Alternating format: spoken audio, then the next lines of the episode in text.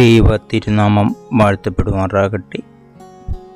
Tree of life preaching, ജീവൻ്റെ വൃക്ഷം എന്ന പഠന പരമ്പരയിലേക്ക് കടന്നു വന്നിട്ടുള്ളതായ എല്ലാവർക്കും ദൈവനാമത്തിൽ എൻ്റെ സ്വാഗതം അറിയിച്ചുകൊള്ളുന്നു.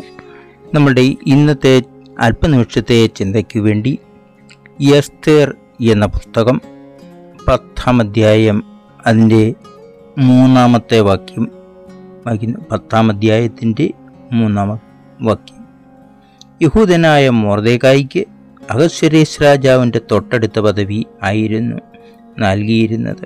അയാൾ യഹൂദന്മാരുടെ ഇടയിൽ ഉന്നതനും വിപുലമായ സഹോദരഗണത്തിൽ സുസമ്മതനും ആയിരുന്നു. സ്വജനത്തിൻ്റെ ക്ഷേമത്തിനും സമാധാനത്തിനും വേണ്ടി അയാൾ പ്രവർത്തിച്ചു.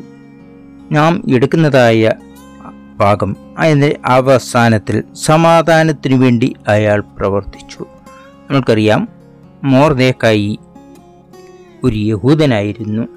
യഹൂദാദേശം കീഴടപ്പി കീഴടക്കിയിട്ട് യഹൂദാദേശം കീഴടക്കിയിട്ട് നെബൂഖദ്നേസർ എന്ന രാജാവ് ആ രാജ്യത്തുള്ള രാജവംശത്തിൽപ്പെട്ടവരെയും മറ്റുള്ളവരെയും പിടിച്ചു. കുറേ ആൾക്കാരെ പിടിച്ച് കൊണ്ടുവന്ന് ബാബിലോൺ ഒരു ദേശത്ത് പാർപ്പിച്ചു. രാജകുടുംബത്തിൽ നിന്നും പിടിച്ചവരെ തൻ്റെ അരമനയിൽ സേവകരായി നിയമിച്ചു.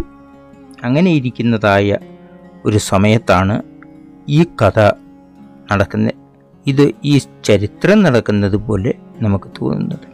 ഇത് വിശുദ്ധ ബൈബിളിൽ എസ്തേർ എന്ന പുസ്തകത്തിൽ ഈ എഴുതിയിട്ടുള്ളതാണ്. യഹൂദന്മാരുടെ പുസ്തകത്തിലും ഈ എഴുതിയത് എടുത്തിട്ടുള്ളതാണ്. അവിടെ നമുക്കറിയാവുന്നതുപോലെ വിശുദ്ധ ബൈബിളിൽ രേഖപ്പെടുത്തിയിരിക്കുന്നത് എപ്പോഴൊക്കെ ജാതികൾ തെറ്റ് ചെയ്യുന്നുവോ ആ ജാതികളെ ദൈവം ശിക്ഷിക്കും. എപ്പോഴൊക്കെ വ്യക്തികൾ തെറ്റ് ചെയ്യുന്നുവോ ആ വ്യക്തികളെ ദൈവം ശിക്ഷിക്കും. ആര് തെറ്റ് ചെയ്യുന്നുവോ ആ തെറ്റിന് അപ്പോൾ അല്ലെങ്കിൽ അതിൻ്റെ സമീപഭാവിയിൽ തന്നെ അവരുടെ ശിക്ഷയും വന്നിരിക്കും എന്നുള്ളതാണ് ഈ വിശുദ്ധ ബൈബിളിലെ ഭാഗങ്ങൾ വായിച്ചാൽ നമുക്ക് മനസ്സിലാവുന്നത്. ഇവിടെ യഹൂദനായ മൊർദെഖായി അഹശ്വേരോശ് രാജാവിൻ്റെ കൊട്ടാരത്തിലാണ്.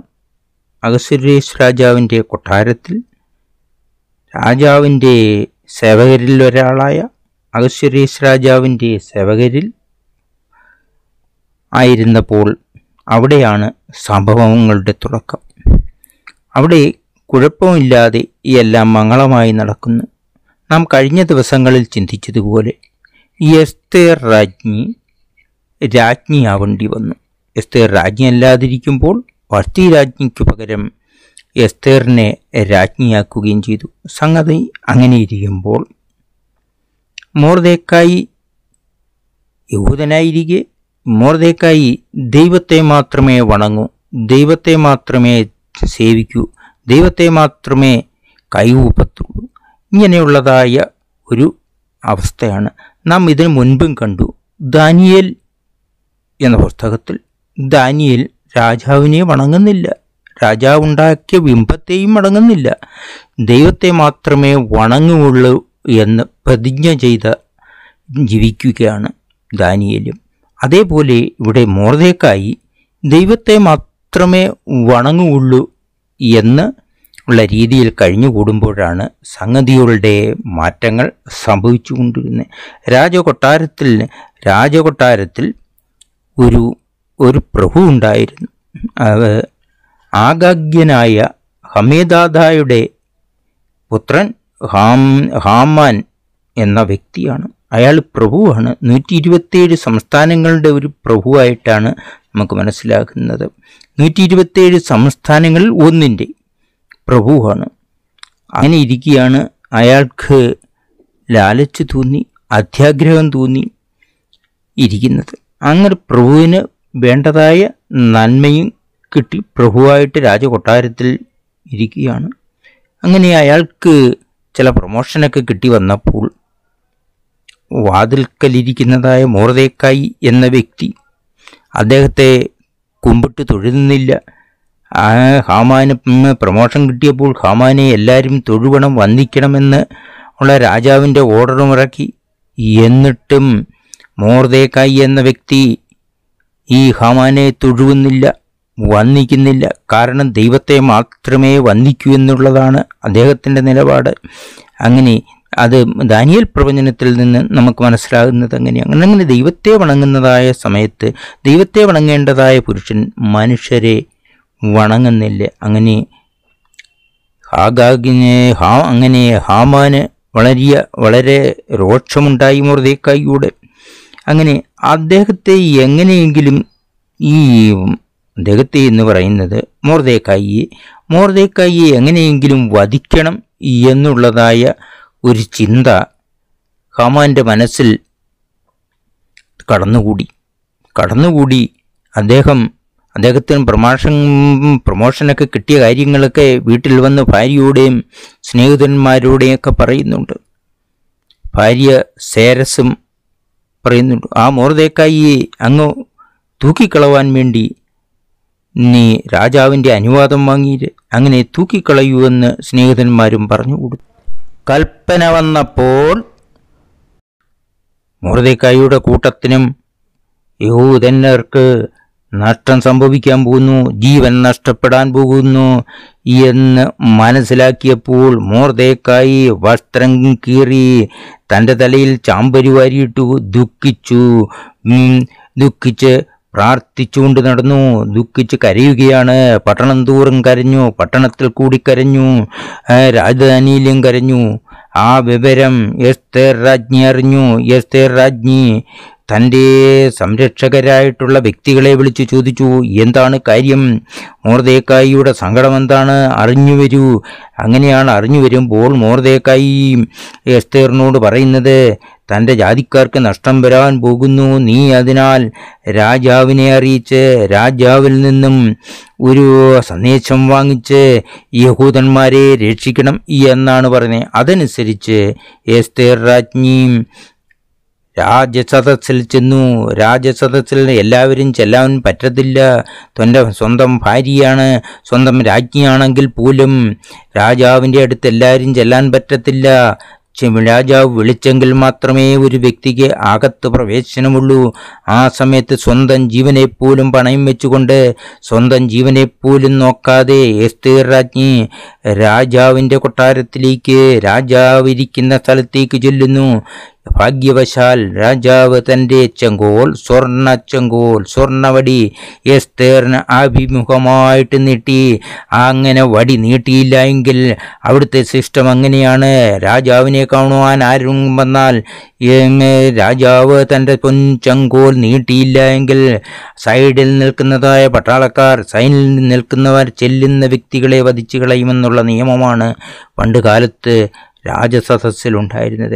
അതുകൊണ്ട് ഈ സ്വന്തം ജീവനെപ്പോലും നോക്കാതെ ഈ എസ്തേർ രാജ്ഞി രാജസദസ്സിലേക്ക് ചെല്ലുന്നു.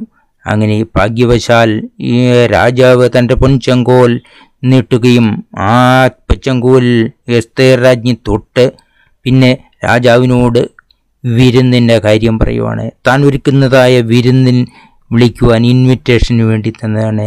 എസ്തേർ രാജ്ഞി കാര്യങ്ങൾ ഏകദം പറയാതെ, പെട്ടെന്ന് കയറി അവതരിപ്പിക്കാതെ, കുറേശ്ശെയായിട്ട് കാര്യത്തിൻ്റെ രീതി അനുസരിച്ച് കൊണ്ടുവരുന്നുണ്ട്. ദൈവം കൊടുത്തതായ ബുദ്ധിയിൽ, ദൈവം കൊടുത്തതായ രീതിയിൽ അവർ ഭാഗ്യവശാൽ എല്ലാം നല്ല രീതിയിൽ ചെയ്യുന്നുണ്ട്. അങ്ങനെ യഹൂദർക്ക്, അങ്ങനെ ഈ എബ്രായർക്ക് അനുകൂലമായി സംഗതികളെല്ലാം വരുന്നുവെന്ന് നമുക്ക് കാണുന്നു. അങ്ങനെ ഇരിക്കുകയാണ് രാജാവിനെ ഒരു ദിവസം ദൈവം എടുത്ത് ഓർമ്മിപ്പിക്കുന്നതായ രീതിയിൽ സംഗതികൾ നടക്കുന്നു, ദൈവം പ്രവർത്തിക്കുന്നതായ രീതിയിൽ സംഗതികൾ നടക്കുന്നു. അങ്ങനെ ഇരിക്കുമ്പോഴാണ് രാജാവിന് ഒരു പർട്ടിക്കുലർ ദിവസം ഉറക്കം വരുന്നില്ല. ഉറക്കം വരാതെ ഇരിക്കുമ്പോൾ, രാത്രിയിൽ ഉറക്കം വരുന്നില്ലെങ്കിൽ പിന്നെ എന്തെങ്കിലുമൊക്കെ കാര്യങ്ങൾ നോക്കും, അവരുടെ ചെയ്യാനുള്ള ജോലി നോക്കും. അപ്പോഴാണ് പഴയ കാര്യങ്ങളുടെ രാജാവ് ഓർത്തത്. ബുക്കുകൾ, ദിനവൃത്താന്ത ബുക്കുകളിൽ ഓരോ ദിവസവും സംഭവിക്കുന്നതായ കാര്യങ്ങൾ ബുക്കിൽ എഴുതി സൂക്ഷിക്കുന്നതാണ് രാജകൊട്ടാരത്തിലും. ആദ്യം മുതൽ നമുക്ക് ബൈബിളിലും പലതിനെ കുറിച്ചും നമുക്ക് കാണാം. ദൈവത്തിൻ്റെ അടുത്തും ഉണ്ടൊരു ബുക്ക്, ദൈവത്തിൻ്റെ ജീവൻ്റെ പുസ്തകമാണത്. ആ ജീവൻ്റെ പുസ്തകത്തിൽ പേരെഴുതി കാണാത്തവരെ തീപ്പൊയ്കയിൽ തള്ളിയിടും എന്നാണ് ആണ് നമുക്ക് മനസ്സിലാകുന്നത്. അങ്ങനെ അവരുടെ മരണശേഷം നഷ്ടം സംഭവിക്കും. ഇവിടെ നാം കടന്നു വരുമ്പോൾ രാജാവ് തൻ്റെ ദിനവൃത്താന്തം പുസ്തകത്തിൽ നോക്കിയപ്പോൾ മോർദേക്കായി ഒരിക്കൽ രാജാവിൻ്റെ ജീവൻ രക്ഷിച്ചതായിട്ട് കാണുന്നു. അതെങ്ങനെയാണ്? രാജാവിൻ്റെ വാതിൽക്കൽ, രാജാവ് ഇറങ്ങി വരുന്നതിൻ്റെ വാതക്കൽ രണ്ട് വ്യക്തികളെ കാവൽക്കാരായിട്ട് ഏർപ്പെടുത്തിയിട്ടുണ്ട്. ആയെന്ന് അദ്ദേഹം ബിഗ്ദാദ് തേരസ് എന്നാണ് അവരുടെ പേര്. രാജാവിൻ്റെ വാതിലിനോടടുത്ത് അവർ രണ്ടുപേരും കൂടെ രാജാവിനോട് എന്തോ പിണങ്ങിയിട്ട്, രാജ പിണങ്ങിയില്ലേലും രാജാക്കന്മാരെ വധിച്ചിട്ട് വീണ്ടും മറ്റൊരു ഗ്രൂപ്പ് രാജാവാകുന്ന ചരിത്രങ്ങളിൽ നിന്ന് നമുക്ക് മനസ്സിലാകുവാൻ കഴിയുന്നു.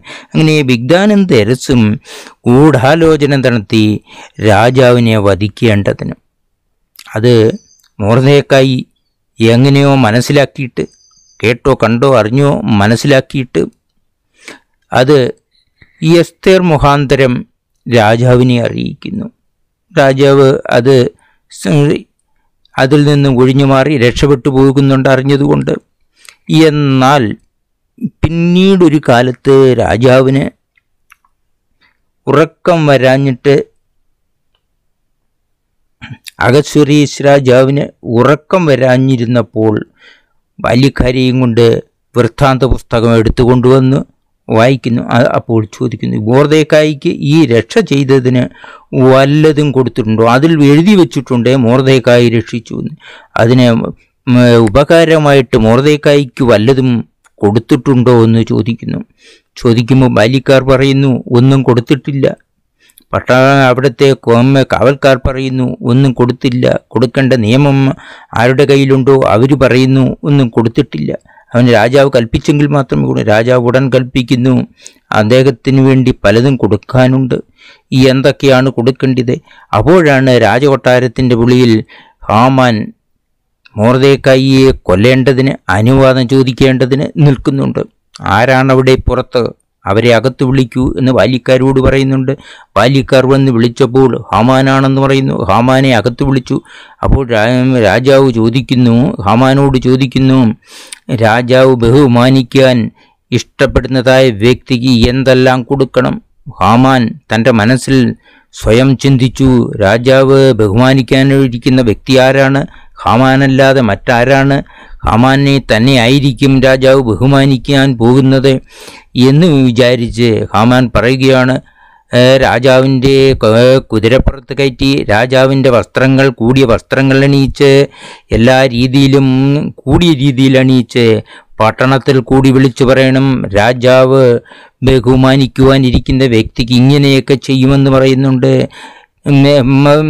അങ്ങനെ രാജാവിന് ഉപദേശം പറഞ്ഞു കൊടുക്കുകയാണ്. അപ്പോഴാണ് രാജാവ് പറയുന്നത്, നീ പറഞ്ഞത് ശരി തന്നെ, നീ പറഞ്ഞതിൽ ഒന്നും കുറയ്ക്കാതെ കണ്ട് വാതിൽക്കൽ ഇരിക്കുന്നതായ മോർദേക്കായി, യഹൂദനായ മോർദേക്കായിക്ക് ഇതെല്ലാം ചെയ്യണം. ഇവൻ യഹൂദനായിരുന്നതുകൊണ്ട് ഹാമാനെ ഇഷ്ടപ്പെട്ടില്ല. ഹാമാൻ മറ്റൊരു രീതിയാണ്, ആഗാഗ്യനാണ്, അമിതാതായുടെ പുത്രനാണ്. ഹാമാന് വളരെ സുഖങ്ങൾ കിട്ടിയിട്ടുണ്ട്, സമ്പത്തിലും കിട്ടിയിട്ടുണ്ട്. ഹാമാൻ രാജാവിനോട് അനുവാദം ചോദിക്കുന്നത്, മോർദേക്കായിയെ മോർദേക്കായിയെ കൊല്ലേണ്ടതിന് അനുവാദം ചോദിക്കേണ്ടതിന്, മോർദേക്കായിയുടെ വംശത്തെ മുഴുവൻ നശിപ്പിച്ച് കളയേണ്ടതിന്, അതായത് ബാബിലോൺ രാജ്യത്ത് എത്ര പേര് അവിടെയും ഇവിടെയും താമസിക്കുന്നുണ്ടോ, നൂറ്റി ഇരുപത്തിയേഴ് രാജ്യങ്ങളിൽ നൂറ്റി ഇരുപത്തിയേഴ് സംസ്ഥാനങ്ങൾ എന്ന് പേരിട്ടതിൽ എത്രയൊക്കെ യഹൂദന്മാരുണ്ടോ അവരെയെല്ലാം വധിക്കേണ്ടതിന് അനുവാദം ചോദിക്കേണ്ടതിന് ഹാമാൻ വാതക്കൽ നിന്നപ്പോഴാണ് അകത്ത് വിളിച്ചത്. ഹാമാന് നിവൃത്തിയില്ലാതെ രാജാവോടം കൽപ്പനയനുസരിച്ച് മോർദേക്കായിയെ താൻ പെട്ടെന്ന് കുതിര വരുത്തി, രാജാവിൻ്റെ കുതിരയെ വരുത്തി, രാജാവിൻ്റേതായ കൂടിയ കൂടിയ രീതിയിലുള്ള വസ്ത്രങ്ങളെല്ലാം അണിയിച്ച്, സ്വർണവും വെള്ളിയുമെല്ലാം അണിയിച്ച് കൊട്ടാരത്തിന് പട്ടണത്തിൽ കൂടി വിളിച്ചു പറയിച്ചു, രാജാവ് ബഹുമാനിക്കാൻ ഇഷ്ടപ്പെടുന്ന വ്യക്തിക്ക് ഇങ്ങനെയൊക്കെ ചെയ്യും, രാജാവ് ഇങ്ങനെയൊക്കെ ചെയ്യും. അത് കഴിഞ്ഞ് വീണ്ടും മോർദേക്കായി രാജാവിൻ്റെ കൊട്ടാരവാതിൽക്കലേക്ക് പോയി, ഹാമാൻ തൻ്റെ സ്വന്തം വീട്ടിലേക്ക് പോയി, നാണം സഹി സഹിക്കാൻ വയ്യ. അദ്ദേഹത്തിന് വളരെ ചിന്തയായിപ്പോയി. കൂട്ടുകാരോടെയും തൻ്റെ ഭാര്യയായ സേരസിനോടും പറയുന്നുണ്ട് ഇങ്ങനെയൊക്കെയാണ് സംഭവിച്ചത്. അപ്പോൾ സേരസ് പറയുന്നു, മൊർദെഖായി യഹൂദനാണെങ്കിൽ ആ യഹൂദനെ നിങ്ങൾക്ക് ജയിക്കുവാൻ പറ്റത്തില്ല, അവൻ യഹൂദനാണ് എന്ന് പറഞ്ഞാൽ അതിൻ്റെ സാരം യഹൂദന്മാർ ദൈവത്തെ ആരാധിച്ചു വരുന്നതായ ഒരു ജാതിയാണ്, ഒരു സമൂഹമാണ്, അവരെ തോൽപ്പിക്കുവാൻ പറ്റത്തില്ലെന്നുള്ളതായ പരക്കെയുള്ള ധാരണ സമൂഹത്തിൽ അക്കാലത്ത് നടമാടിയിരുന്നു.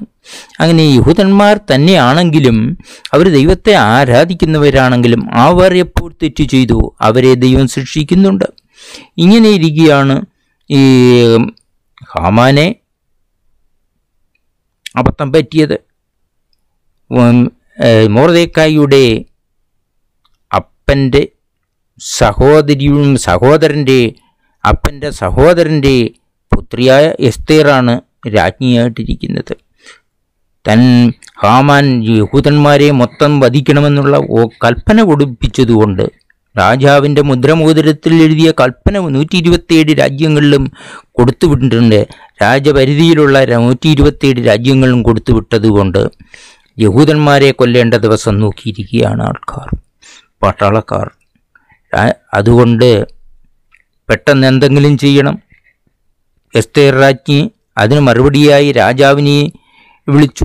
കാര്യങ്ങളൊക്കെ പറഞ്ഞു. രാജാവിന് വിരുന്ന് കൊടുക്കുന്നുണ്ട്. വളരെ കാര്യങ്ങൾ നടന്നുപോയി. രണ്ട് ദിവസത്തെ വിരുന്ന് സദ്യ നടത്തും. അതിൽ ഹാമാനെ തന്നെയും വിളി വിളിക്കുന്നുണ്ട് അങ്ങനെ ഇരിക്കുന്നതായ ഒരു സമയത്താണ് അങ്ങനെ വിളിക്കുന്ന ആ ഒരു സമയത്ത് ഈ എസ്തേർ രാജ്ഞി രാജാവിനോട് കൽപ്പിച്ചു രാജാവിനോട് ചോദിച്ചു അനുവാദം ചോദിച്ചു, എന്നെയും എൻ്റെ കുടുംബക്കാരെയും എന്നെയും എൻ്റെ ജാതിക്കാരെയും നശിപ്പിക്കേണ്ടതിന് ഇരിക്കുന്നതായ ആളാണ് ഹാമാൻ എന്ന് പറയുമ്പോൾ, അങ്ങനെ ഹാമാൻ്റെ പേര് പറയുമ്പോൾ രാജാവിന് കോപം ജ്വലിച്ചു.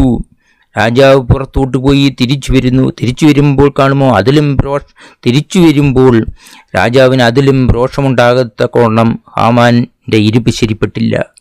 അങ്ങനെ ഹാമാനെ വധിക്കുവാൻ തന്നെ രാജാവ് തീരുമാനിച്ചു. അങ്ങനെ തെറ്റ് ചെയ്തവനായ തെറ്റിൻ്റെ പ്രധാന പങ്കായ ഹാമാൻ തന്നെ തന്നോടുകൂടിയുള്ളതായ കുറേ ആൾക്കാരും, അതായത് ഹാമാൻ തെറ്റ് ചെയ്യുന്നത് നടപ്പിലാക്കുവാൻ വേണ്ടി ഇരിക്കുന്നതായ ആൾക്കാർ, അവർക്കൊക്കെ നാശം സംഭവിച്ചു. യഹൂദന്മാർ അതായത് മൊർദെഖായിയും എസ്തേർ രാജ്ഞിയും ജയിച്ചു.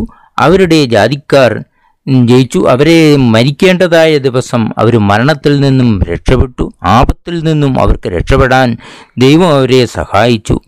ആ സഹായിച്ചതായ ദിവസത്തിനനുസരിച്ച് ഹാമാൻ ആദ്യമേ യഹൂദന്മാരെ കൊല്ലാൻ നിശ്ചയിച്ച ദിവസം തന്നെ അവരും ഹാമാനും കൂട്ടർക്കും പരാജയപ്പെട്ടിട്ട് അങ്ങനെ യഹൂദന്മാരുടെ ഒരു വിജയമായി ആ ദിവസം തന്നെ അംഗീകരിക്കൂ. അങ്ങനെ മൊർദെഖായി എല്ലായിടവും എഴുത്തു കൊടുത്തു. മൊർദെഖായി രാജാവിൻ്റെ അടുത്ത ആളായി അടുത്തായതുകൊണ്ട് രാജാവിൽ കഴിഞ്ഞാൽ രണ്ടാമത്തെ ആൾ മൊർദെഖായിയാണ്.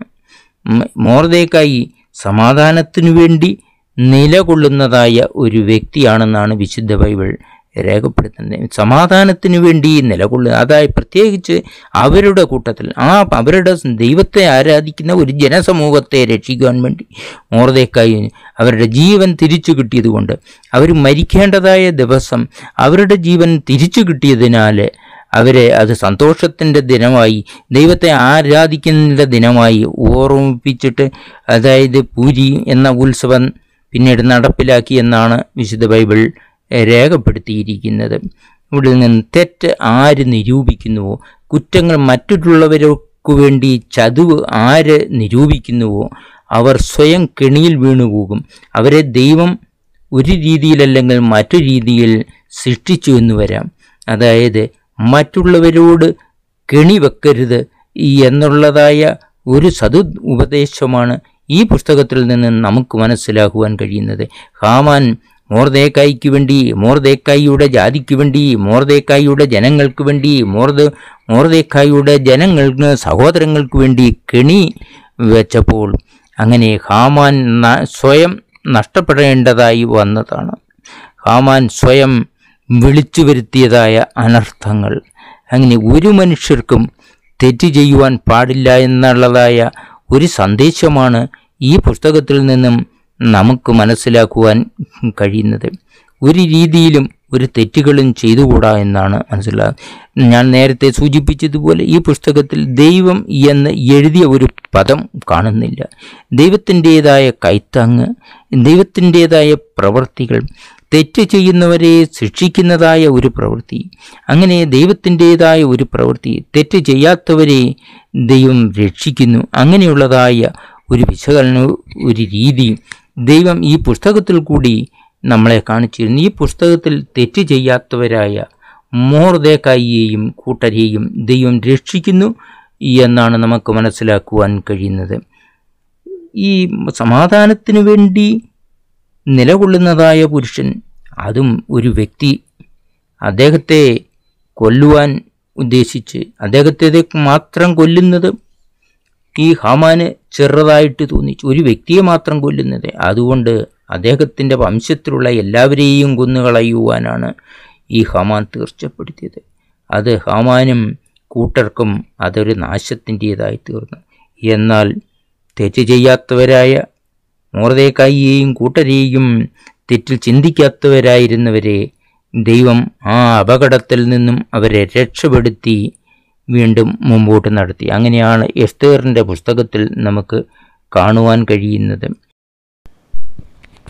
നന്ദി, നമസ്കാരം.